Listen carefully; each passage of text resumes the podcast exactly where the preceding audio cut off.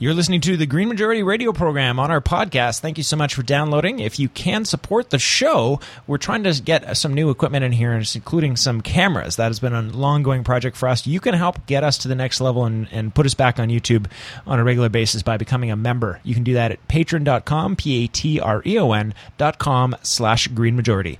However, without further ado, here is the Green Majority radio program.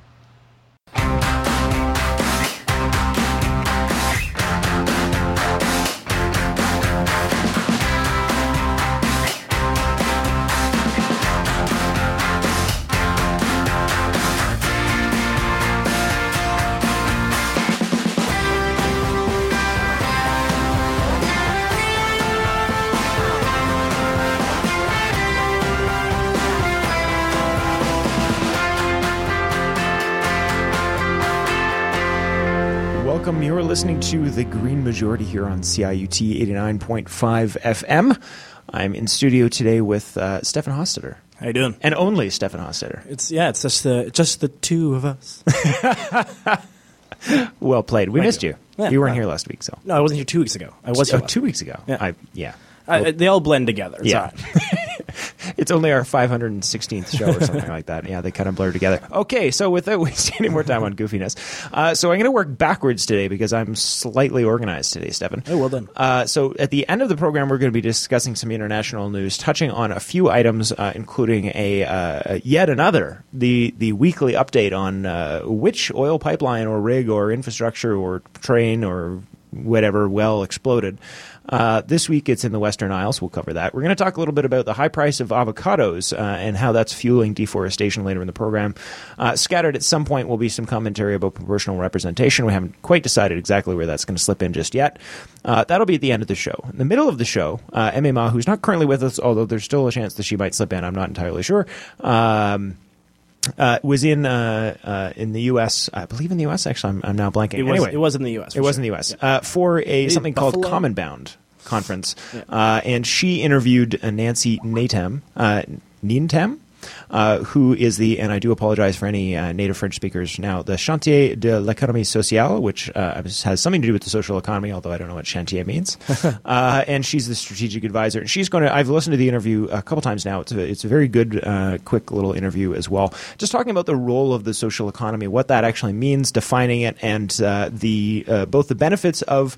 Uh, like fundamentally, foundationally supporting this type of economy, uh, and what the benefits of that would be, how to how to do it, and and why you should do it uh, as well. That'll be in the middle of the program, along with some other scattered technology uh, news, technology science news. We'll call it technology slash uh, science news. But starting now, Stefan, uh, we're going to talk more local stuff. So local stuff. Uh, the first one I'm going to get to right now is the uh, calling for uh, 11 organizations calling for a federal government review here in Canada for new energy efficiency standards. And the first takeaway from this story, uh, which was uh, uh, found on DeSmog blog, uh, is also just just the simple idea that we don't have one. uh, there isn't one. There is scattered uh, scattered um, energy efficiency standards. They apply to some things in some cases. One of the areas where it's actually um, I, I I don't know if I could say relative to anywhere that Canada's better, but where we there's a track record of actually keeping up and updating these regulations is things like uh, auto emissions is an area where even pre climate change, just due to pollution, just due to air pollution, uh, there is regular. Um, rechecking and re-updating of uh, fuel efficiency standards and things like this and that's a really good test case because every single time there's talk about it um, most recently it was uh, tied in with california and it's the same story every time, isn't it, Stefan? It's uh, you know, people say we want to raise the efficiency standards. Car companies go that will raise our costs, and then they do it. Uh, and then frequently they do it, and then start competing with each other to see how much farther they can go past it, because they're like, well, we're going now this is the thing, so we have to spend a bunch of money on it, so we might as well turn this into a marketing angle. Let's make it sexy to be green again. Uh, while we're at this anyway, let's run it as far as we can. Uh, because they have to dump a money, bunch of money into R and D to, to meet these standards, they end up in some cases surpassing these standards, and everyone's a winner right? Everybody gets cleaner cars. The car companies make more money because they're now marketing clean cars, and their whole thing about the doom and gloom about these regulations doesn't ever pan out. Uh, one uh, other areas where this is not done with the well, I other areas, almost all other areas, this is not the case, but the same objections are raised. So Uh, this was an open letter. Uh, Eleven organizations, eleven uh, big organizations, uh, uh, including uh, people like the Pembina Institute, the Canadian Energy Efficiency Alliance, Toronto Atmospheric Fund, Environmental Defence, Architecture Canada, blah blah blah blah. Uh, going. What's really interesting, uh, I mean, a is to just to bring up the fact that we that this is the easiest thing to do. Uh, efficiency, like this, is wasted energy. So even uh, our conservative friends uh, will should at least be jumping on board and say, yes, let's not waste money.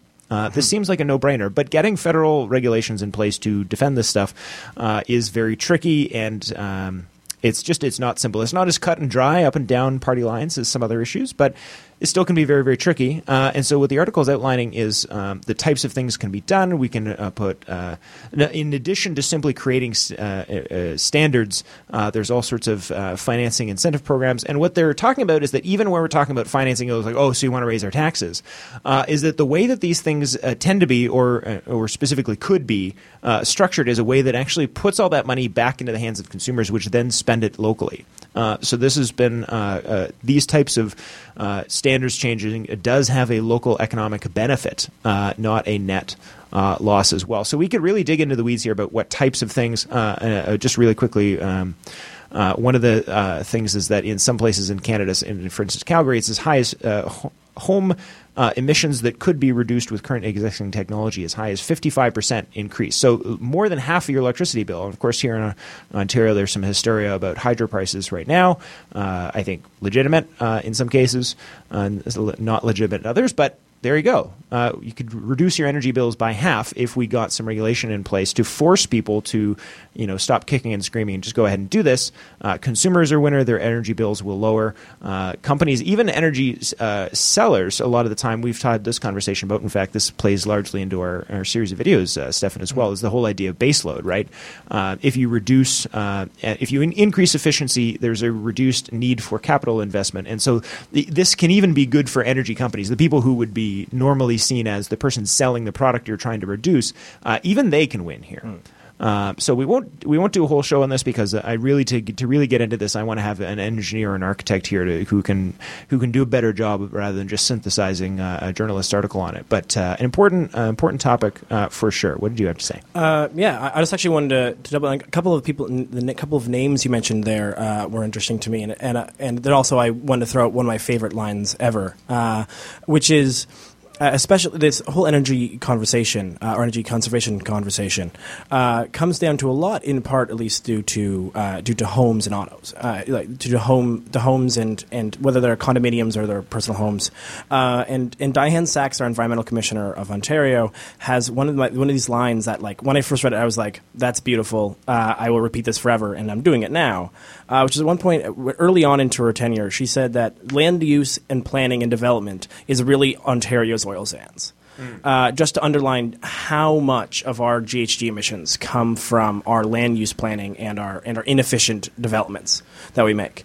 Uh, but then, but to, to sort of put an interesting spin on this, or at least to, under, to explain how this can be uh, to a story to sort of explain how this can be beneficial to everybody, or how this how these kind of standards can really raise the bar, um, is one of the mentioned organizations you mentioned in the who's actually pitching this is the Toronto Atmospheric Fund, and they have this fascinating experience uh, working with a massive developer who you'd imagine would be generally against you know most regulations, uh, and was Tridel.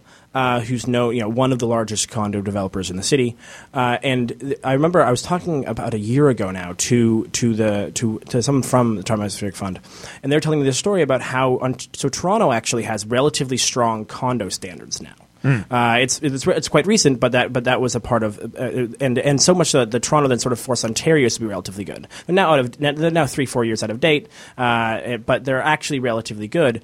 And the way that all came about was actually through the Toronto Atmosphere Fund working with Tridel. Uh, and and they basically helped fund, uh, they helped support in this interesting payback system, which I'm not going to get into, um, but helped fund uh, a whole, basically the greenest condo Tri- Tridel could build at the time uh, and just like try to figure this out. Do as much as you can. Make it as as energy efficient as you possibly can. uh, and and they went out and did it, and then they proved, and, and in doing so, uh, it showed that it was doable, and that it wasn't even that. And, and they ended up actually surpassing, I think, the actual goal targets.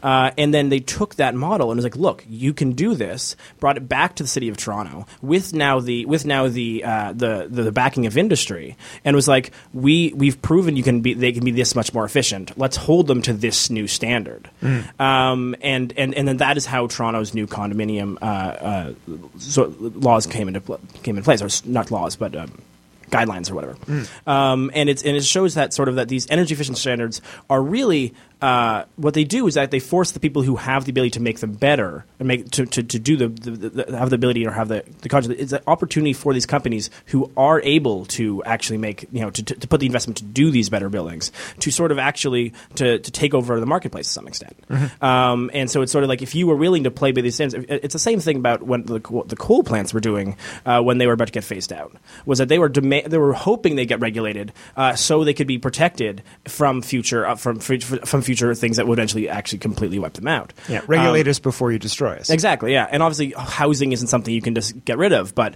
at the very least, what it does do is it forces the developers to live to the highest standard, which they which you can then make, which you can get them to prove they can live to. Yeah. Uh, and so these, so it's interesting how how many different interests come into this into this one thing. What I think before we move on, I think there's sort of two important takeaways here. One of them, I was reminded uh, recently of an interview we did with uh, Greening Homes, a hmm. local mm. uh, green developer here, just because they retweeted the interview right. we did like two days ago. Uh, and uh, so one of the things there was the story was that they ended up setting a record for um, if a green building standards. I, I, don't remember exactly what the award was for. I, I think this was you know, Ontario specific or something, mm. so it's not like global or anything. But they set a record, um, and they but they didn't set out to. What they set out to do was we have a budget and we're going to do as much as we can with this budget, and then they ended up like blowing away everybody's expectations, even themselves. They were they were shocked with the end result. And we have another case here, the one you mentioned with Tridel. And so, I mean, one of the things here, the, the important thing is it's amazing what happens when you try. yeah, exactly. and the other thing is, okay, well, why aren't we trying? And and you pointed out part of it, but the the, the biggest reason, and this isn't just Toronto, but this is a huge reason in Toronto and Ontario, um, is as well is that the the the problem, the number number one problem with this, why aren't they trying? Well, there's a very simple explanation. It's because the people who build the buildings are not the people who operate the buildings yeah. in many cases. So the people who build the buildings want to sell the building. They build they build the building and then they sell it to somebody. If you're going to sell something, you want to sell it for the lowest possible price.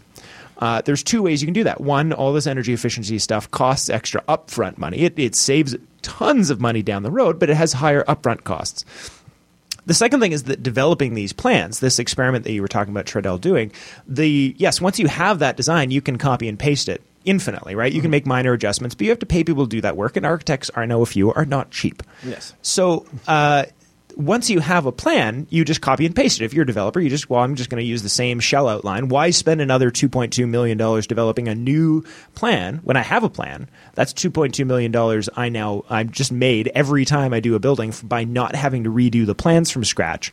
Uh, and so they go, and so they they build to the lowest common denominator for the plans they already have, plans that are 40 years old with that weren't even energy efficient or top of the line at the time, that are now no, not top of the line and 40 years out of date. Uh, and that's what they build. And then the people who would actually reap the benefits, uh, who might want this stuff, those buildings don't exist to buy, right? So what we really have here is a very simple problem. You just put a regulation is where you don't get a choice. You must meet these standards. Everybody does it, and then all of a sudden, like this is an overnight solution problem. The problem is there's no clear way to do this, and there doesn't appear to be political like there's no votes to get by doing this. Uh, where there are, but it's not perceived by politicians that there's votes to get by doing this, even though it's a simple thing that would have massive impacts, which is basically the tagline for every week's show. Well, and s- small standards and regulations are not the sexiest of topics. Mm. Um, but I'm going to use as a segue uh, to to to how how you can find out uh, or uh, how you can understand uh, that extractive industries are uh, are, are old uh, or old technologies, uh, or, or, or, at least are, the, the, the extractive industries are, are sort of stuck in the past. Perhaps I'll use, mm. uh, which is these two very. This is a, this is, this is a bit of a fluff piece, and I'll admit. Uh, but I couldn't. But once I got to saw the second one, I, I just couldn't help myself because mm. there's two different stories coming out uh, coming out of one from the one from the oil sands and one from the Ring of Fire, uh, the mining space in, in Northern Ontario, of these of this these absurd advertisements uh, for the so the one from the Ring of Fire is getting a little more attention, um, in, in part because it's actually set out from a, a much larger mining group, um, in which two women in bikinis are used to try to sell you on on on basically mining uh, on this mining project, and they're they're explaining those sort of things, and and the, the industry defended it by saying it's sex sells as if as if our decisions on whether or not we should do these massive extractive mining techniques and you know and disrupt these different these different uh, lands, uh, especially like one part of it even has a woman in a bikini explaining like how they're going to reach out to Aboriginal people. And it's like you know what, maybe actually reach out to them and don't weirdly sell it to us with a woman in a bikini. This is just is not. it's just this. It's like they've. It's like the '80s called. Their tactics want them back. like stop trying this. Maybe actually just tr- act like humans are humans and talk to them and explain. You know, if you can make a good case for it, you don't need to try to sell us sell us mining with sex. I I actually blame Trump. Yeah. Yeah, I, I blame him because I think he's shocked a whole bunch of um, people who are uh, big on deceiving the public um, and shocked them with the bounds, the, the, the outer limits of just how full of it you can be. Uh, and how easily swayed a portion of the public is, and the realization that you only need a part of the public to create a controversy about something and muddy the water, right? So he's, I mean, people, right wingers have been trying to use that you know, stuff to get elected for a long time. He came right out and instead of whispering about it, just started punching people in the face and to everyone's amazement, uh, you know, uh, yours and mine included, uh, it's been incredibly successful. And I think a lot of other people who, um, you know, uh, uh, Trump has literally broken the fact checkers the thing. There's something about like 98 percent of his statements were were rated as false. Like I just, it's I don't even know how that's possible to be to be that untrue uh, you would it would require some effort uh, or some significant talent. But I think people have been paying attention and be like, hey, you know what? Actually, the lowest common denominator is actually lower than even we thought it was.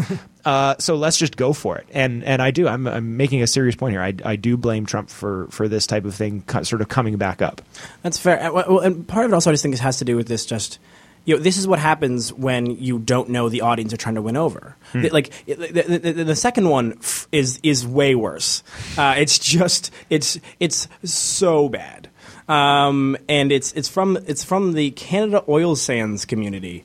Um, and there are so many. They're things, not at all suspect, are they? There are so many things about this advertisement that are offensive uh, that I can't even begin to explain. Uh, but it's, it's, so they're taking off a. It's an oil sands. It's, it's, it's taking off from in part, I guess, what was actually a very long uh, right wing news, uh, or, or, like sort of the Ezra Levant type, or actually literally Ezra Levant runs I think ethical oil, which very much was trying to vilify and use racism to vilify other other countries, uh, which have dubious. I will not say that they don't, they don't have dubious human rights records, uh, but vilify them to make you support the oil sands. And and in this one, it just says in Canada, lesbians are considered hot. In Saudi Arabia, if you're lesbian, you die. And like. Can, I, then, read, can I read this next part? Yes. Why are we getting our oil from countries that don't think lesbians are hot? Like, and then it has this seductive picture of two women kissing. Everything about this is bad. Everything about this is. Well, I think I think actually the next line is actually the the best slash worst, like best in the worst category, which is the choose equality, choose Canadian oil. Yeah, like that. You can't have a more taped together like pair of concepts. Well, it, it, what, I think I think what gets what strikes me about about this is that this is this is decided that uh, that the like it's clear that their goal here like the only thing i can understand about this is that i think in their minds they were going to be like we're going to get support from this by people who care about human rights and then just basically completely objectify and do everything wrong uh, to make anyone who you weren't already on your side listen to. I can even like. There's nothing good about this advertisement. Yeah. As far as as far as the, as far as it goes here, and we'll let it, uh, uh, let Edward jump in here, He's got to come in as well. But like this this to me is like on the level of as far as like things that people who are doing it think are cool compared to how completely offensive it is. This is like on the level of like blackface. This like this is a 14 year old in high school who's just learned that like you know that that uh, just learned that the oil sands exist. And it's like I'm going to make a whole campaign about it. It's going to be like this is I think ludicrous. I think bad. you've just insulted a lot of 14 year olds. I, I would go I would, might have to go lower. All right, fair enough. Uh, but let's let's let Edward jump in. I, I, think the the real flaw in this though is is yes in Saudi Arabia maybe you would would die if you're lesbian. I'm not sure on the facts on that, but they ne- they never said whether or not Saudi Arabia f- finds lesbians hot. I don't think that's really covered, and I don't think that's really because like yes, maybe they they would get in trouble if if you are lesbian, but I don't think they can claim that they don't they don't find them attractive. That's, uh, they, they, they, they do not they do not clarify that. That is Yeah. true. Yeah. You've just upgraded this, Edward, to fractally wrong. Yeah, yeah. Which uh, just, none of that's right. for those of you who, are- who are not, aren't, aren't familiar with that expression, uh, fractals are natural patterns that uh, represent each other at every scale, and so Ah. fractally wrong means you're you're wrong at every scale. You're wrong in the details. You're wrong in the big picture. There's every possible conceivable way in which you could be wrong. You're wrong. Yeah, yeah. This is fractally Yeah, wrong. so like just to to minor serious note on this, and then we'll go to the music break, uh, which is just for obvious obvious statements. Um, like the re- like this is offensive in every single way. Um, to in any way imply, a like yes, there are human rights concerns in Saudi Arabia, unquestionably. Uh, to compare that to whether or not then objectifying, like this is literally saying, "Hey, straight men." This is only for straight men um, and is using an entire subset of people who want to be ignored by you.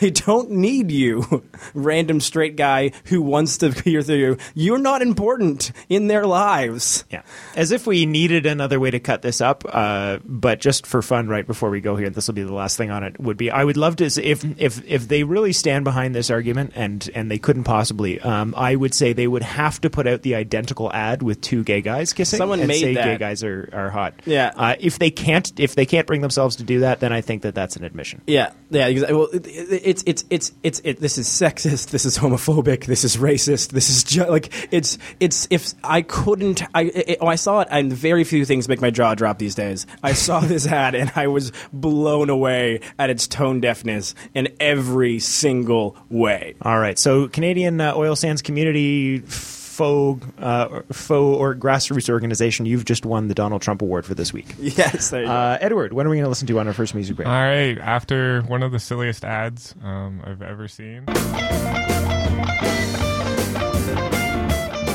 All right, we are back. You're listening to the Green Majority here on CIUT 89.5 FM. You could be listening on one of our wonderful and very appreciated community radio partners all across the country, now internationally as well, uh, or on our uh, on Rabble.ca, our friends over there at Rabble.ca.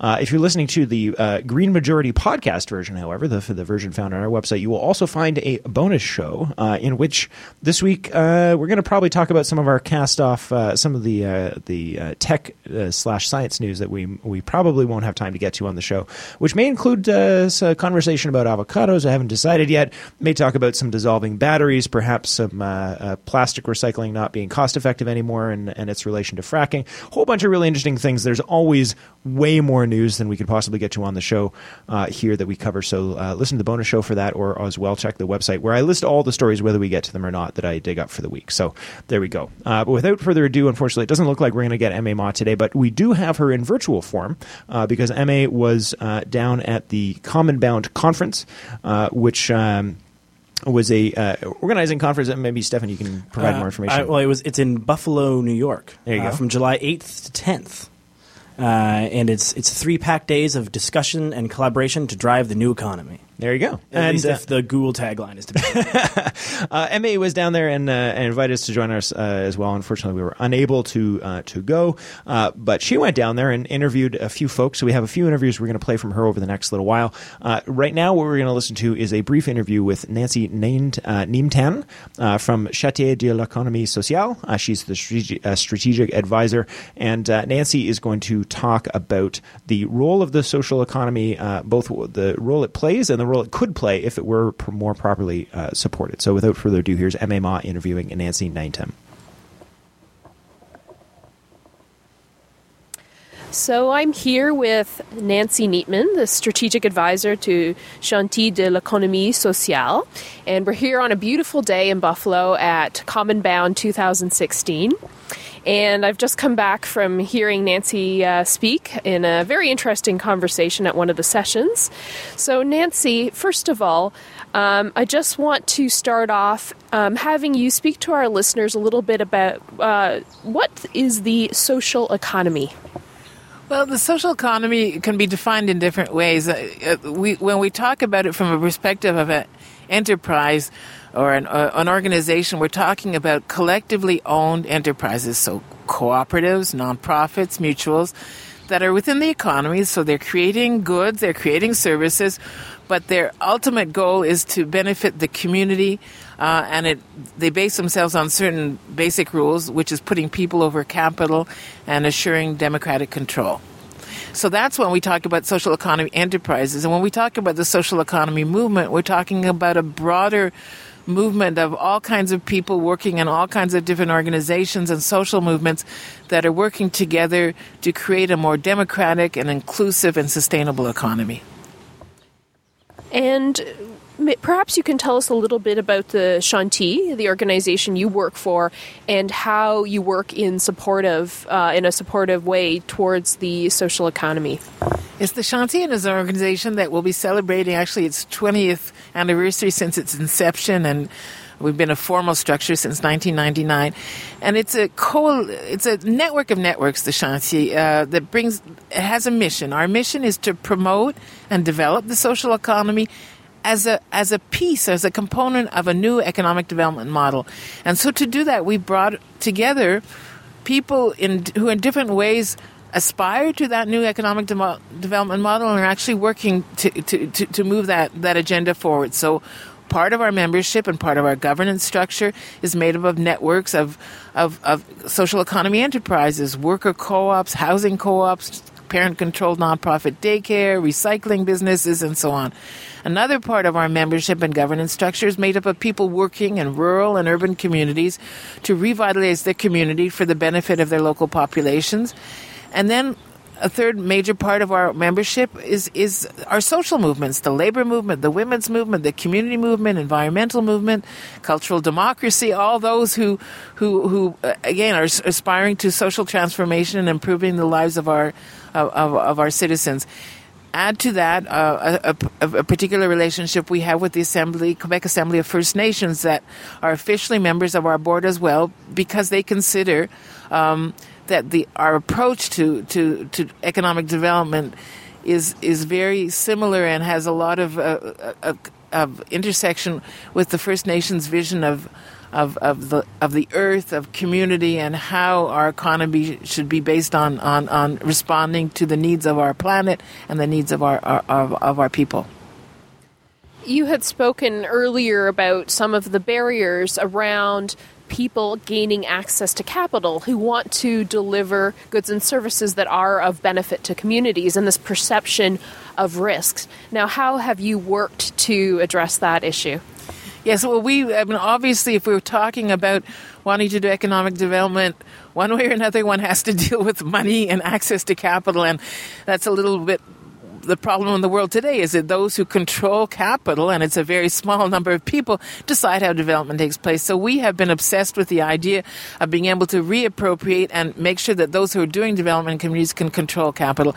So it's been a learning curve that has started. Uh, over 20 years, uh, 20 years ago, when we first create, created our first investment fund that did uh, that lent non-guaranteed loans. Because we're not asking people to put their future on the table, this is you know money that is going into projects because we believe in them, um, and started to lend money to to small co-ops and nonprofit organizations, um, and have had had remarkable success because. Uh, because these enterprises are born out of needs and aspirations, they they last. They you know, and so there's a there's a long term, and they pay back, and they're responsible uh, we we realized that you know small loans we would go up to fifty thousand dollars was interesting, but a lot of these enterprises had more ambitions and greater needs, and so in 2007 we were able to create another financial tool that is called our our, our trust. Is a 53 million dollar fund where we can invest up to a million and a half in what we call patient capital which seems to be an oxymoron for those who are supposedly, you know, neoliberal financial experts, because capital is supposed to get in there quick, make a lot of money, and get out. And our idea was to to get money in to allow communities to develop in a long process and, and, and that we are very patient in terms of the capital being returned. And now, and these kinds of successes, uh, because they have been successful and they've been able to show that our that our default rate is so low that you know you don't have to run after high returns on investment. They can be reasonable financial returns because people are not defaulting. And so we've been able to prove to potential investors, pension funds, and others that this is a good investment. And now we've started to we, we're building more and more financial tools for specific sectors, housing, daycare, and so on, because we know that this is good investment and because investors are interested in, in, in getting involved. I wondered if you could speak a little bit about your sort of risk management or risk assessment framework, because perhaps you take a different approach to the conventional one. You talked about looking at initiatives that are deeply rooted in the community.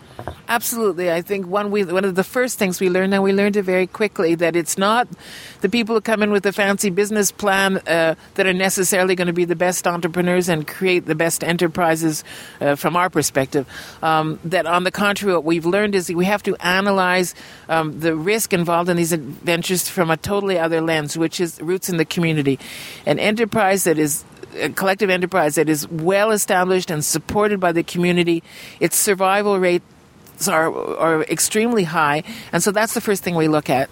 Uh, and if, if we know that the community is supporting it, even if the business plan is not so good, or even if you know there's still the information, we would will lend small amounts of money, we'll support, we'll find ways of, of, of, of helping them to get it to be investment ready, because we know first of all, and that's our goal, is to invest in enterprises that are responding to needs of communities, but also because we know that if the community is behind it, its survival rate and its chance of success is much higher.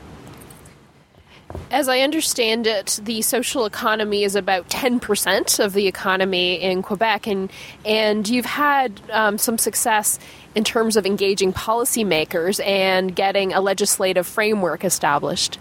Yes, for many years, and this was one of the first things that we we worked on and worked on was the whole issue of recognizing that this is a legitimate form of the economy because neoliberal politicians would very much like to say that the only economy is the stock market and the General Motors and the Bombardiers of this world. And so the issue of recognition was right from the beginning uh, important so that this people knew that this is an option, that this way of developing a human centered economy could be a tool for, for them uh, and getting this into business schools and so on. And, and, and, and we were able to win in 2013 a um, new legislation that's called framework legislation that was actually adopted unanimously by our National Assembly um, that recognizes the social economy as an integral part of our socioeconomic infrastructure and that requires government to take into account its existence when it develops, uh, you know, public policy in terms of you know enterprise support for enterprise investment and so on.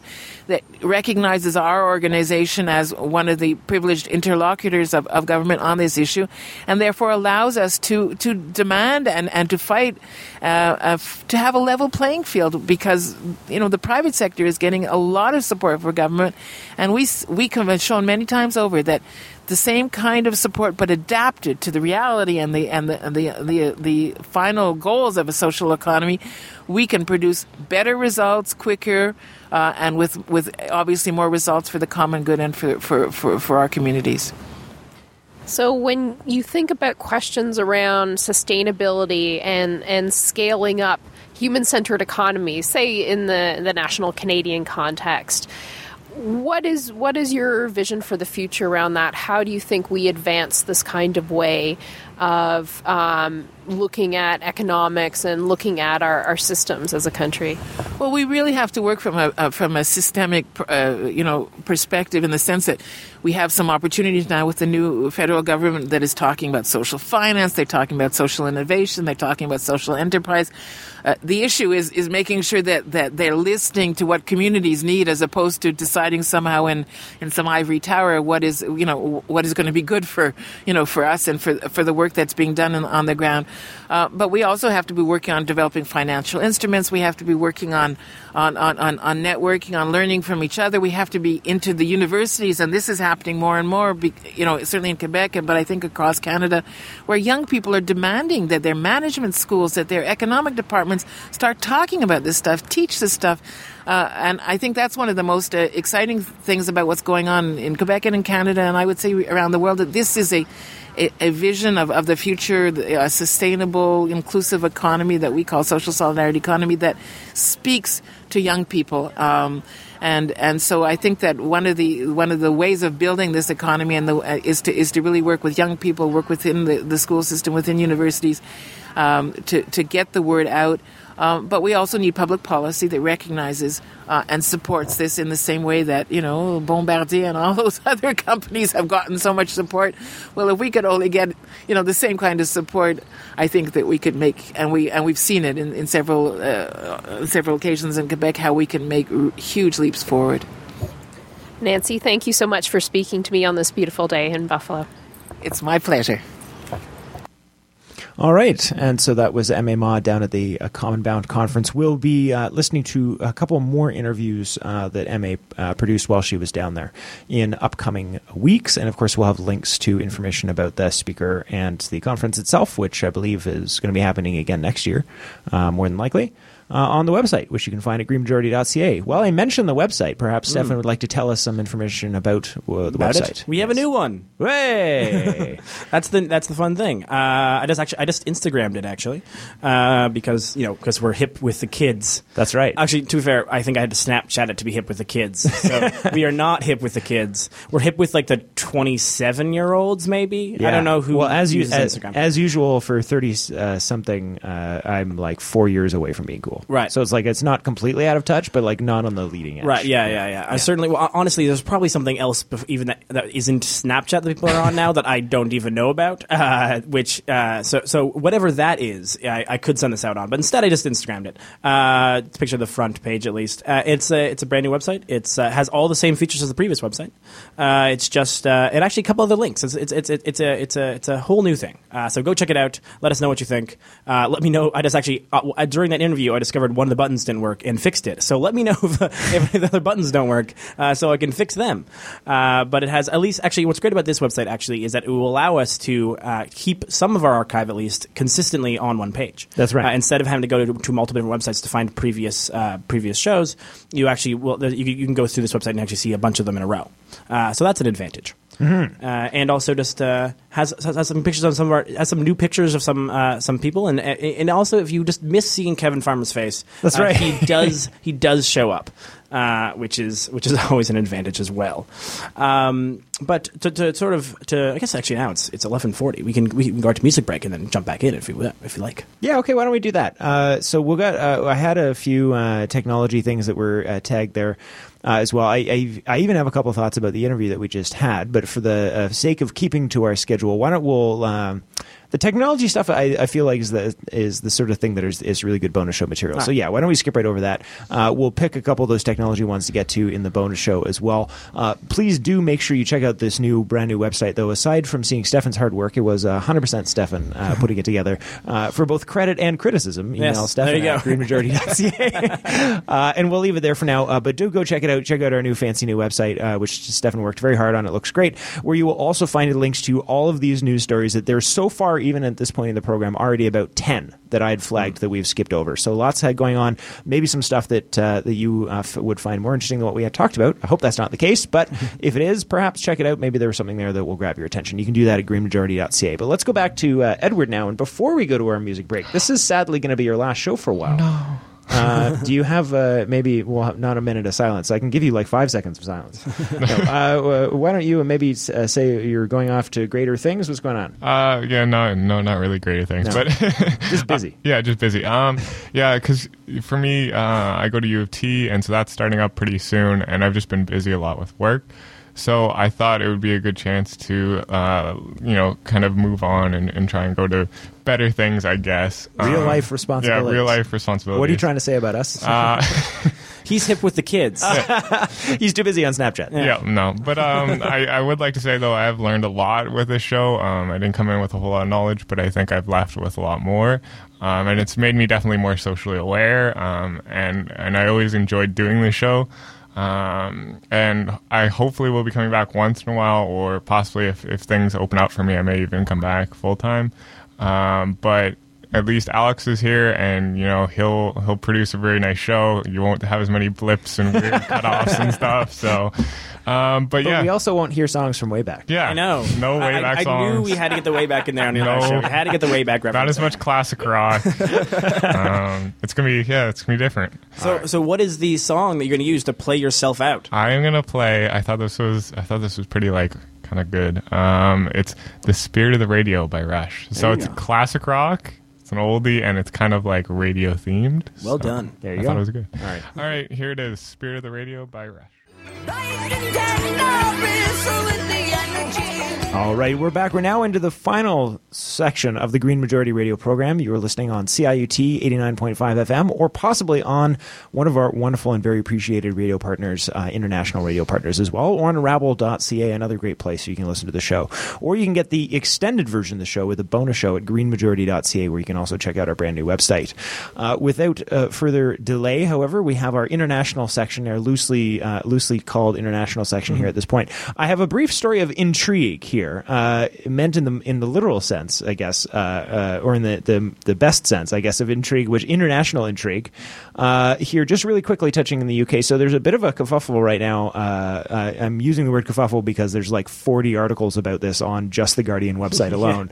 uh, so, but I, I actually missed the original story. But there was a there's a an American dual citizen, um, with dual citizen American uh, Chinese who was working on um, in some capacity uh, in the U.S. Uh, with nuclear uh, technology, uh, and it- it- but he was also then working out of uh, Hinkley's in is in is in the UK. Yeah, so uh, I'm not cl- clear. No, so the yeah the Hinkley the power plant. So the, the, it's a confusing story. I had to Yeah. read three articles uh, about sort of this to actually understand. so what happened was um, was this guy was arrested on espionage charges for trying to circumnavigate the rules about exporting nuclear secrets uh, in the U.S. Uh, he, he is a top official. Was there sort of on behalf of a Chinese state uh, state sponsored company, which is some tan- which is a tangent we could take because Chinese uh, state-owned companies also have huge investment in the oil sands. Uh, we reported years ago that they had at one point had a f- more than 51% share in the oil sands. So I don't know if that's still true. It was at one time true. Um, so that's sort of the minor, minor Canadian connection here.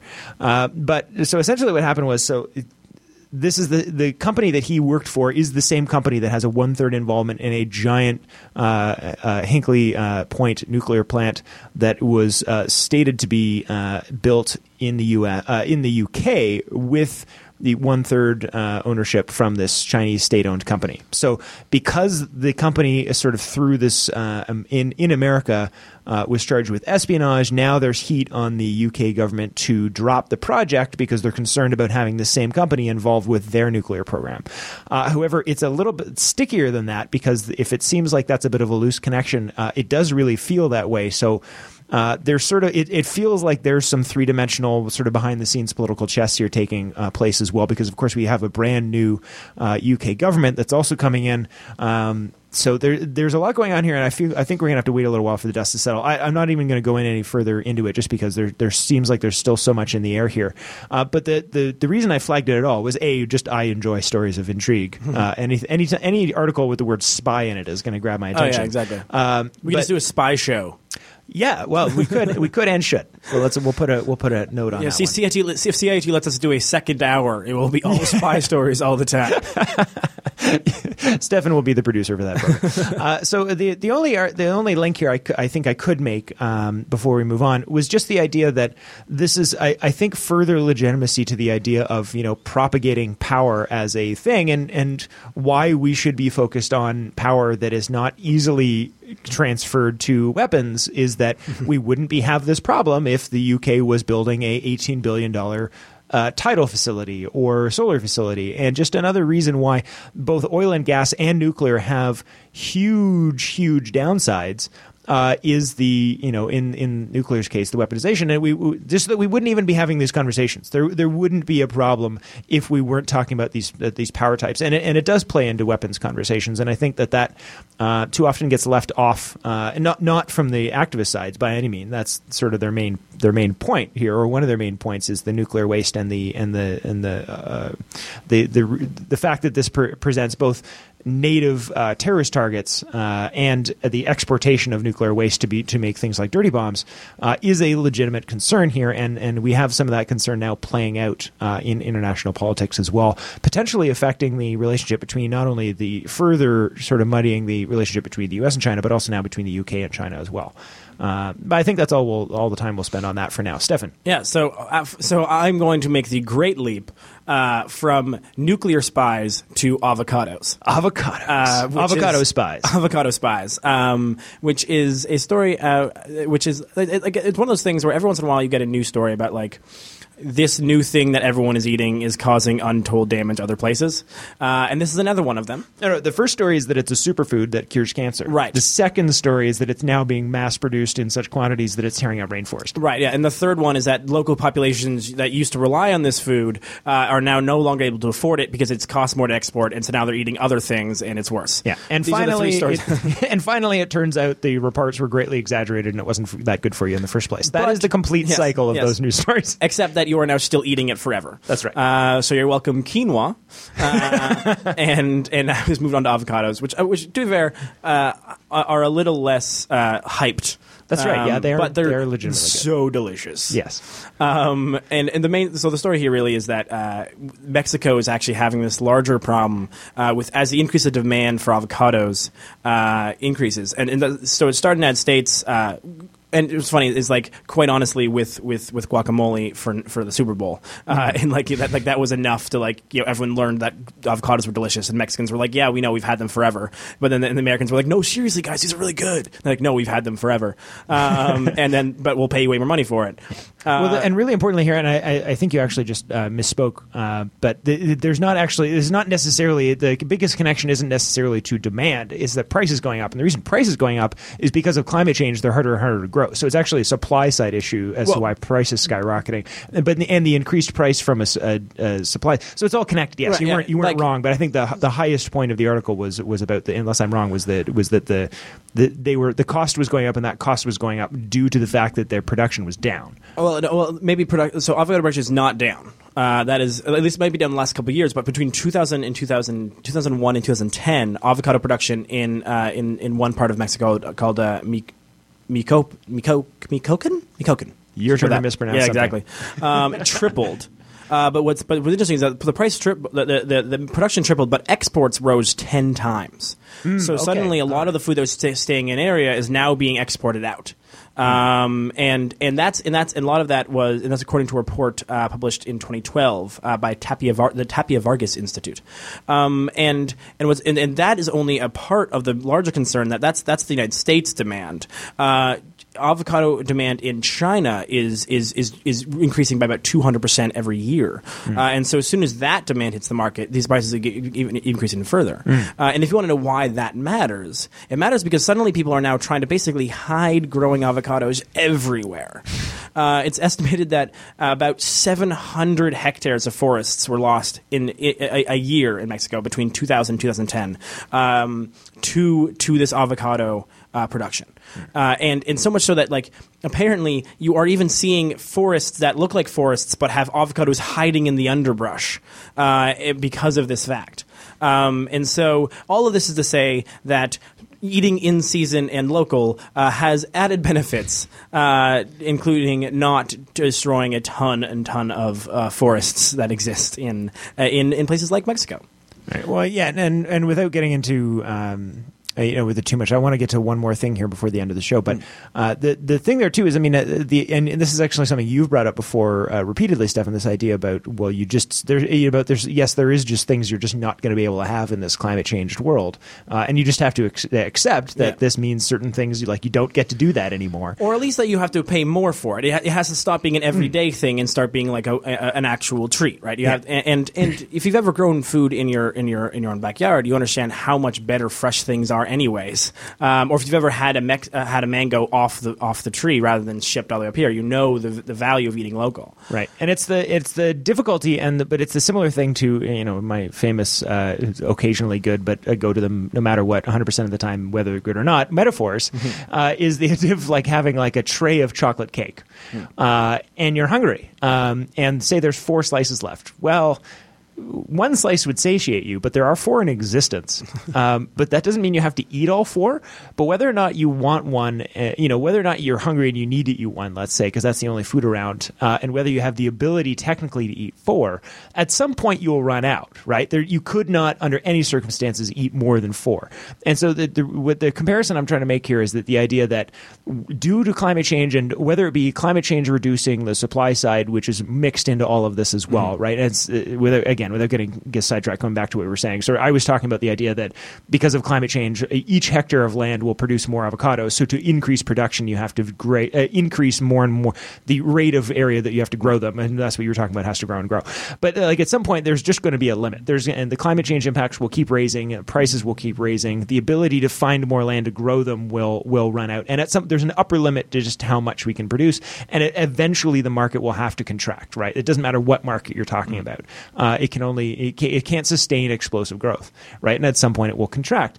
And so the thing here is is also doing this is that you know there's so many side effects from having these you know boom and bust cycles of various this certain types of crops is that it destroys the land, it makes it terrible to plant, it eats up all this rainforest. So okay, so if we understand that at some point there's going to be a thing whether we do anything or not, whether we have any willpower or not, there's only four slices of cake. Mm-hmm. So we know a stopping or reducing consumption is non is non optional if we know that and we know but and we know that maybe having one more avocado and not four we're having one slice of cake and not four is now there there's we're going to have to stop what you know having the willpower to stop at that first slice and having the willpower to say you know what? I'm just not going to eat things that don't come from my local thing before they're taxed you know in a way that's said to make it that it's not negotiable. Mm-hmm. and I think that's really the trick here because you know we can talk about we want these regulations but they're not going to come through because there's mar- or you know it's very difficult to get them because there's market demand.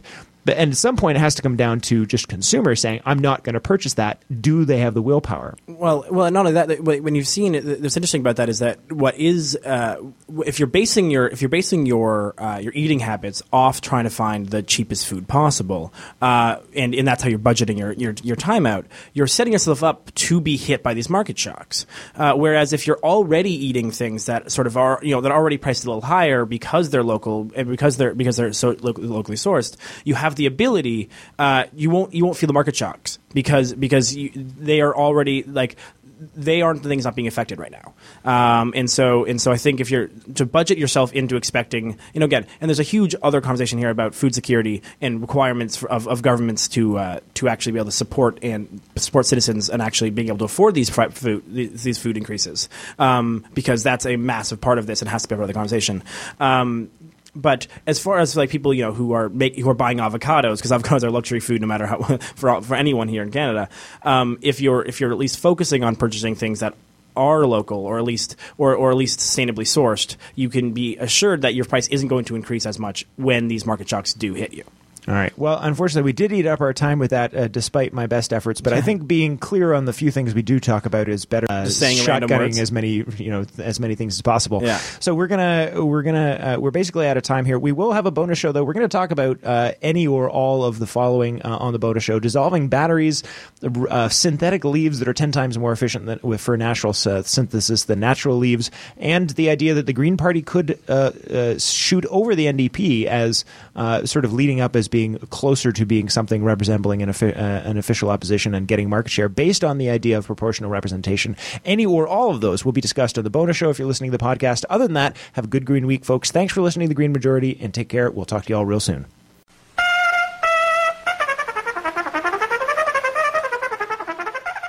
Thank you so much for listening to this week's show. We're happy to hear from uh, MA down there at Common Bound. Hopefully, she herself will be joining us uh, before too much longer. We have a couple more clips to play from her as well.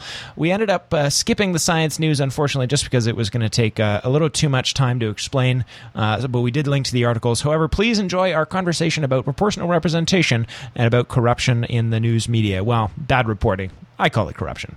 If you can support the show, we really need your support. You can become a member of the Green Majority and help get our uh, program out there to more and more folks. You can do that at patreon.com, P-A-T-R-E-O-N dot com slash Green Majority. Enjoy the bonus show.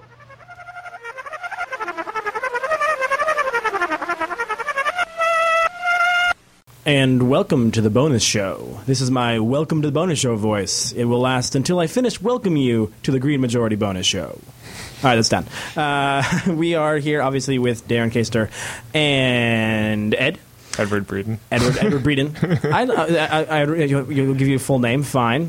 Uh, it's been it's been a while since I've been forced to remember what your last name Yeah. is. yeah. Wow. I was gonna go with you know I was just gonna go with Ed and just figured you were like Yeah. Cher and then you just didn't have a last name. I just felt inadequate next to Darren Casey. I was like, Uh, oh, I need a full name. Uh, that's fair. That's a good point. Full names are important. I'm, of course, Stephen Hosdetter. Welcome to the bonus show. Uh, and we re- we referenced this uh, this this short story on I think it was iPolitics on the show, and so we're going to cover it briefly. Not so much because of the conversation itself, because it was because I feel like it's one of those things where it's like at a Green Party convention, someone said we could do better, at, which is you know not that shocking. Uh, but what I do want to talk about is electoral reform in Canada.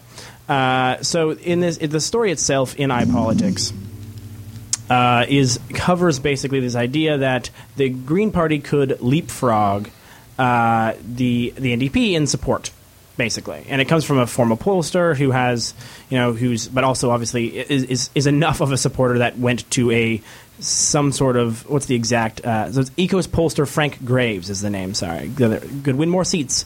Um, and then, but of course, it's one of those things where you read that and it's like, well, why is that? And it's like, oh, well, if we fundamentally change our voting structure, then they could do that. And it's like, okay, well, that seems like you bury the lead there, um, given that fundamentally changing our voting structure is the important part of this conversation, not whether or not what that impacts will have. Yeah, it seems more like the takeaway from that was uh, I was actually the opposite conclusion because Hmm. changing the voting structure would drastically change the power dynamic. The parties with power have nothing to win, have nothing to gain, have everything to lose to give to the Green Party. So it, it the article like seemed like the intention was, hey, the Greens could do much better in the near future. My takeaway was there's no chance the other parties will will pass proportional representation because they'll only lose from it. So here's what I so I had so the opposite takeaway. Yeah, well, I totally agree with you. And what I find so interesting is actually the. I, I was talking with a friend recently about the, what the liberals are doing, and I realize it's brilliant. Uh, and it's it's it's it's a very specific plan, and I, it's it's a couple different steps. And I think it's as far as political tactics goes, is one of the more interesting ideas. Again, they haven't said this obviously, but if but let me hash it out. Basically, the Trudeau government ran on changing our voting system. Uh, then they then they accepted the idea of having a of having a voting system. Uh, the parties set up in the in the in the sort of committee they created of, of, of elected parties that they wouldn't have the majority. Uh, so they would have to get either the NDP or Conservatives on side. And they could have just made they could have given themselves the majority because they have the majority of seats, and they could have walked away with it. But that is actually, um, but what I found so interesting was that that's that is in my mind, brilliant because what I realized what they've done is they want proportional representation over ranked ballots. Um, because sorry, sorry, sorry, they want ranked ballots over proportional representation. Sorry, I mixed it up. Because ranked ballots obviously benefit the liberals in a far, far more way than than proportional representation. Pro- Yeah. Proportional representation almost guarantees a minority government all the time. So am I am I right in parsing this because like this is something that I'm I'm very much not an expert on. Yeah. The the, the fundament I realize there's like 30 different plans under both of those two categories. So mm-hmm. we're not talking about two things. We're talking about two groups of things. Right. My understanding of those two groups of things is that ranked ballots is changing the way you vote, and proportional representation is essentially you keep the way you vote the same, but you just count the votes differently. Uh, So it- it's doing two fundamentally different things. Yes, but also, but but also, uh, ranked ballots um, allow you to keep the seat system that we have currently, whereas proportional representation changes that you're not voting for a person anymore. You're basically voting for a party. right. Which So- is, that sounds terrible. So it's a very different. So it's a por- so proportional representation. You vote for a party, and then they have a list of people that they go through that they that they then add to the community. Uh, so it ends up being uh, it, so the people joining are not necessarily as localized in the community. You don't have to be from that community really to, to end up. yeah, But and also that you won't have representation in the same sort of way. They, you wouldn't just randomly assign a liberal to be handling, say, you know, this this certain uh, this, in, this certain area. Um, whereas proportional representation or sorry, whereas ranked ballots, basically it's where you know you vote, you put your your candidates in order, right? I want to vote conservative first, liberal second, NDP third, uh, Greens fourth.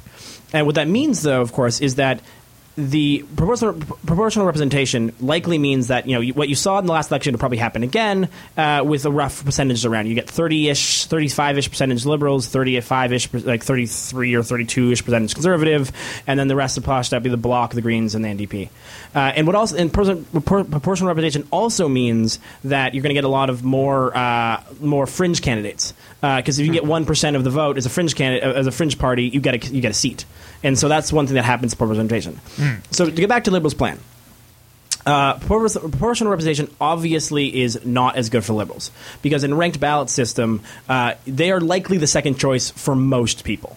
Most people are going to go, you know, NDP liberals, maybe NDP Greens liberals, uh, then conservatives, or however they're going to do that thing. And the conservatives probably will end up also putting the liberals second, or won't put anyone second. Um, and so that unquestionably helps the liberals. So how do liberals find a way to get that be the one that's passed without having this larger wi- without having this larger convers- with- with- without having to be without being sort of attacked on the one supporting this? Well, this, y- sorry, go ahead. yeah, well, you give up the power. You give you give up your decision making power, um, and and you run on the and the conservatives are going to are going to say no no matter what because they want a referendum on this issue, uh, and then the and and if the NDP then also rejects ranked ballots, then the liberals get to say, look, we tried.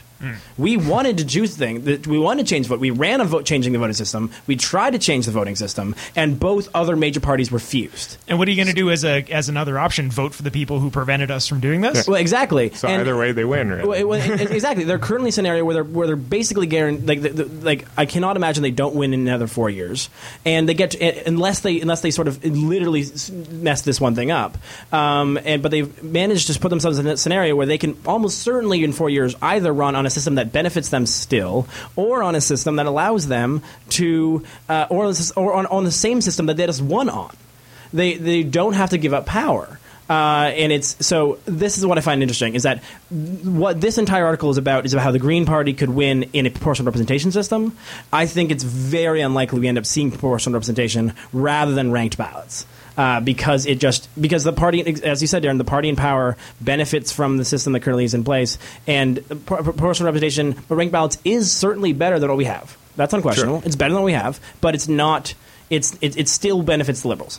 Yeah. Um, and it's it's so. Anyways, so if the, this, that's my prediction of what's going to happen, I bet you in four years we see Trudeau running on a look. I tried. I got blocked in every way. Uh, we have to do Despite this again having way. a, a record-setting majority of power. Yeah, uh, What could and we then do? and then you, you see the same thing where the Liberals win with 35, 40 percent of the vote uh, and win a majority again because that's how the system currently works. I Yeah. would I would actually be okay with that though. Like yes, maybe the, well they'll probably win again, like you were saying. Yeah. But then at least it's changed. It's like officially done if that if that does happen.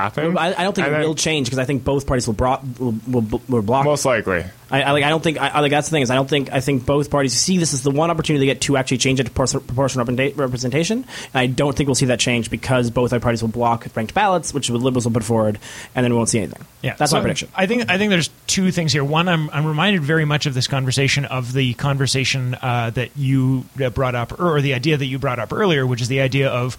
Uh, coal plants screaming to be regulated before they get regulated out of existence, and and you know set the rules in our favor before someone else does, and and I think that sounds like very similar to what you're talking about here, which is you know the liberals know this is a hot issue. Uh, it's providing support to the two sort of uh, less likely to be, you know, in a position to take government parties, the NDP and the Greens. Uh, but because you know those two, because people are really, you know, upset about that issue, support is bleeding to these two alternative parties because they think, okay, well, the main, the conservatives and liberals aren't going to do it. So if this is interest, they see that as a threat. So they're kind of like they're regulating themselves before someone else, before voters decide to go elsewhere to get this stuff that they want. Um, so yeah, I think I think that as far as a game plan makes a lot of sense. Uh, I don't share your assumption that uh, this will work. Uh, I don't think Canadians will go for it. Uh, I think the uh, I think the Liberals are playing a really dangerous game because I think not that people are more interested in politics than they used to be. Maybe they are. Uh, maybe they're not.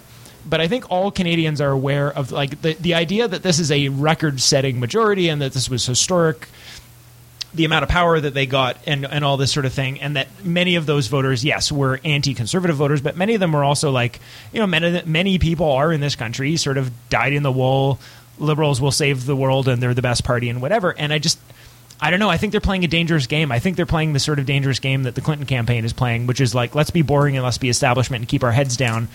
Uh, yeah, that could work, and they could end up crushing Trump. I mean, by the time November 8th comes along, they could have a 40 point lead on him. Uh, but it's also possible that people are so sick of the establishment that they vote Trump despite the fact that that's a terrible idea, just because they're so angry about being manipulated. And I'm concerned that a similar, although usually less, uh, story could play out here. I mean, we've talked repeatedly on this program about the fact that there's sort of a lag between U.S. politics and Canada politics, and like eight to ten years later, their politics comes north in many cases. And I don't know. I'm seriously, I'm seriously concerned that they could be uh, overplaying their hand here and, and playing a little bit of dangerous game. That where we could end up with because of this, you know, something like another insane crazy, didn't learn a single lesson conservative government because the left wing starts all fighting with each other over proportional representation. Well, that's the real. I think that's the real concern for me is that the is that either pro- proportional representation or ranked ballots almost guarantees the conservatives do not get elected again. Hmm. Like it, it, it, un- unless the progressive conservatives actually come back towards the center, as the they, they, they are they are Well, no one's second choice. It's, as the outside party, there's a chance they could try and that, like there is a tactic there. I don't necessarily think it's a winning tactic, but there is there is an angle for them there. Even the conservatives under promoting this. Yeah. But but and and, the, but, But the it would have clearly would- decided they want to run on a we must ask for a reform bill, which is, is which is straight up saying we don't want anything, Hmm. like asking for uh, asking for a referendum uh, on this issue. Which there are so many other multiple options of ways you could do this. I don't see, like how do you do a referendum and offer sixteen options? Yeah. Like you can't, you, I- like, and I don't understand how that even would work. And uh, they know that. They know that it'd be almost impossible. They know people wouldn't fully understand it, and they know that, like, and so they like it's the same thing that they did in, in BC to get the same thing shut down. Is that they is that they ran they forced a referendum and the referendum failed because people didn't understand what was going on. All right. So I think I'm I'm I'm really on the I'm really on the fence here. We'll do some like live decision making here. Yeah. Uh, there's a there's a bunch of technology stuff I want to talk about, but I feel like we really need like a lot of time to dig through it. So I'm tempted to. Um, Instead, talk about uh, and just let people re- read through this. There's a bunch of really interesting scientific American uh, articles, and I don't know that we're going to do a great job of like fully explaining them. So I'm tempted to just say uh, that I kind of want to reference the uh, the the article about the um, uh, what was it called here? I got it in front of me. Oh, the uh, the Clexit from the UK, and the idea. So this is the climate exit, and it, the idea it's a movement. Um, it's supporting the idea of leaving all the climate agreements uh, in the following in the wake of Brexit and sort of this older generation of nationalistic type, uh, you know, conservative uh, leaning type voters uh, who are like, "Hey, we won on Brexit, so let's now you know go and get rid of other stuff." And it the article mostly like uh, uh, not to dig you know deeply back into UK politics, but just this being a sort of legitimate. Um, uh, uh, trend uh, of just sort of this idea of anti-intellectualism. Um, Right. So yeah, I don't know. We should do, you- we can bite into one of the science ones if you want, but I, I have a few things I could say about that. What do you want? Uh, I, I'm I'm melting, and I feel like the uh, I feel like the science ones will take longer. So let's do the other one. Uh, we, and then, we moved we moved from our air conditioned studio to a non air conditioned studio. Yeah, exactly. It's, it's brutal. and it's very It's- hot. It's awful. It's- It's, like it's like a TTC subway train. That's how bad it is in here for for you Toronto people. Yeah, exactly. All right, so a decision has been made. Um, Stefan, what are your thoughts on? We don't have to dig specifically in the, in the specifics of the UK, but what are your thoughts on this just sort of anti-intellectual trend? Oh, I, I, I think it comes down to this. Um, like, uh, it's an, it's it's frustrating. I think mostly uh, because we've because the I think anti, I, I think this anti-intellectualism is really just sort ends up it, it boils down to this sort of um, people have been told that told these maxims exist for a very long time, and all these max and and, and everyone it doesn't people don't people don't parse between what a you know what a left wing or right wing intellectual like the people who are intellectuals just don't want like people who who want to use these numbers they don't understand. It doesn't matter if they're left or right wing, and so the fact that like we've had like 20, 30 years of these sort of being like we'll do more free tr- we, like we will get these massive free trade deals and and the and we will like you know and you just like this listen to us listen to us listen to us that is so obviously failed people for 30 40 years now um, you know as wages stagnate and like that they've they, they've been told that this is going to solve their problems forever uh, and they all they've seen is these problems worse and there's a really interesting conversation right now going on in the states about the the state's job numbers are up. The state's economy numbers are up. The, the Dow Jones stuff is the best it's been since 1999, and yet the and yet that doesn't reflect people's lived realities because people's lived realities are so. We talk about decoupling here a lot, about decoupling. We talk about decoupling the actual, you know, econ- economic growth from from from fo- from fossil fuel use, but there's also decoupling going on from economic growth from people's livelihoods. And so we're seeing this situation now where people have been told for 20, 30 years that, that, we, that we're doing the right thing and that pay atten- like this will be fine. Um, and then and then consistently show that's that's not the case. And so uh, it makes perfect sense. If you've been told thir- 20, 30 years that, that the smart people in the in the cities are, are know what they're talking about, and then your life has been getting getting worse, you lost your job or whatever, or your you know your factory you worked at moved out, of course you're going to think they don't know anything. Let alone, that, and and it doesn't matter whether or not it, at the same time the people in the in the Gulf Towers also had other people who are saying, actually, no, that's not a good idea. We should be doing this other thing. They that they're the same people. Yeah. Like urbanites are the same. Like, and so I think it's Well- it comes down to this thing that separation between uh, how good the economy looks like it's doing, which we've on the, the show conduct for, forever. GDP does not reference how well the, the wor- how well you live. Um, if a but- if a oil uh, train explodes and we have to spend money to clean up the oil and, and replace people's homes, that increases GDP. yeah, well, the, the, the, the, the theoretically, the, all the flooding and, and, and the fires in Fort McMurray will increase Fort Yeah. McMurray's GDP. Terrorist attacks increase GDP. Yeah, like these are we can go on forever, but these are these are these are these are things. The GDP has nothing to do. Really, it's very little. Like is correlated, but not causing well-being. And I think that fact alone is what we're seeing. We're seeing the further and further separation between the correlation uh, between people how well the economy is doing by numbers and how well people's general lives are. Um, and that is causing this hatred of the people who say they know what they're talking about because they have proven they haven't known what they're talking about for the last 20, 30 years. So does that mean that while we're on our uh, member supported bonus airtime right now, that Yeah. uh, we can uh, take a hatchet to the mainstream media here? uh, just because I think that like the uh, the part of the part of the problem is that yeah, as you say, like you know the news reports all talk about the numbers they get from Wall Street, right, and from Bay Street and that sort of thing, and so they are the ones talk plastering all that. Just as one example, plastering all the thing about oh economy is doing well and this and blah blah blah. Uh, but it doesn't connect to people's lives, as you were saying. And so they read on the news, "Oh, this is going really well," uh, but individuals' lives are not getting better. So they, you know, they write off uh, the finance. They they just learn to like not accept things that they hear. And so when people, yeah, I think you you got it correctly. I mean, that was one one angle having to do with like you know GDP and income, but like all these sorts of things. Oh, there's a huge you know disaster. The air is terrible. Well, my air is fine.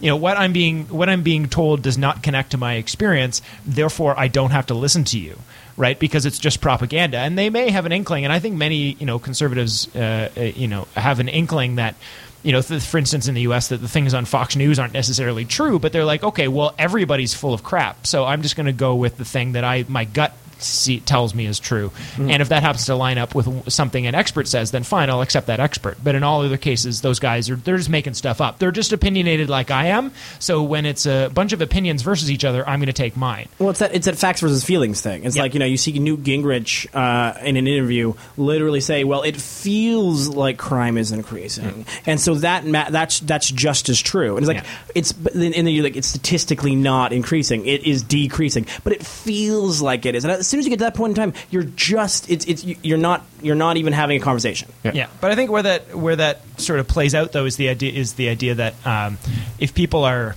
uh, if people are um, you know what I, I had a thought and then I lost it. Ed wants to talk. Go ahead. Yeah. Ed. Darn it! I, I knocked the thought out of your head. Sorry about that. Um, but yeah, I think I think it comes back a lot of it to to sort of actually how the way we're educating people. In that, you know, a lot of the things we're learning, we're not learning about, you know, different ways political systems are run. We're not learning about the things we have to vote on in the next election. What we're learning them from is is Fox News, is from, you know, like whatever news station we happen to tune into, and we're not we're not be given we're given opinions on things. We're not given you know the facts and, and, and how things actually work. And a lot of people think you know they they want to vote on different things. And I mean even I watched a video on um, a creationist museum, and it was it was the craziest thing. They're like Ken saying how you know dinosaurs were on the ark and then they just kind of died out on their own and and how humans were hanging out with dinosaurs and I was like these are the people that are voting for you know Trump or or or or, or listening to these things and they just say oh in, in my opinion it's it's this way or it's that way. They're not they don't have the facts to base it up Well, yeah, and, and that whole that whole line about you can't reason someone out of a position they didn't reason themselves into, right? Yeah. And if, yeah, if it's if it's coming from feeling, I remember what I wanted to say. It was the thing was if we you know if we were hearing on the news uh, every day that uh, yes, okay, the GDP is up, but the GDP is based on market exports, and these are you know multinational companies that happen to be based here. Uh, but if you you know uh, accrue for uh, local, uh, you know, local uh, money in people's pockets and the actual spending thing, then you know, it- you know, it, it- the markets are doing well, but you know, and acknowledging that, you know, markets are doing well, but that is not going to connect to you, and here's why. If that's what the news did, and that's why I wanted to, to take a hatchet to the news or take that as an opportunity to take it to them, was if they were explaining this is why what we're saying or what we want to talk about, this is why it doesn't connect to what you're feeling, then maybe people might start to go, oh, okay, this is a source of information this is something I should be listening to. But yeah, if you're just talking about something like that, then there's no connection and there's no acknowledgement that it doesn't connect to what people are feeling. Then they're just going to ignore you wholesale. And I think that's that's the problem, and that's why I blame uh, put blame for that squarely on the mainstream media. and, and, and I watched I watched this. Uh, it was like an interesting video, and it, it had a whole article attached to it about um, scientific journals, how people are misrepresenting them because. Like every every scientist will come up with a great headline like, "Oh, avocados cause cancer," or "Avocados don't cause cancer," just because we are talking about that. But um, but then if you actually read through the article, you see like there was a slight bias towards cancer, but it's not conclusive, or like maybe it's only under these specific factors. It's only like you know in certain people, and and then newspapers and, and news stations take these articles and they're like, oh, this clearly is what it means. And so I watched. It was a it was a whole like uh, talk show host thing, and he was like, "Oh, you always see the scientists are disagreeing with each other. I like to choose whichever one I agree with the most that makes me feel the best, and that's the one I take." That's that's not how it works. But, but, I think that they think that it is. Right? yeah, a lot of people. that- that's the yeah. problem with it. a lot of a lot of people and like the creationist connection was a great one because they're like well the you know the scientists who say that evolution is true that's because they you know they have faith in this book called you know uh, what was uh, what's the fir- um, Evolution of species. yeah yeah yeah the, whatever the, I'm bl- I'm brain farting on it but whatever the, there's a famous thing uh, by Charles the guy Darwin, that, uh, by Darwin's book yeah.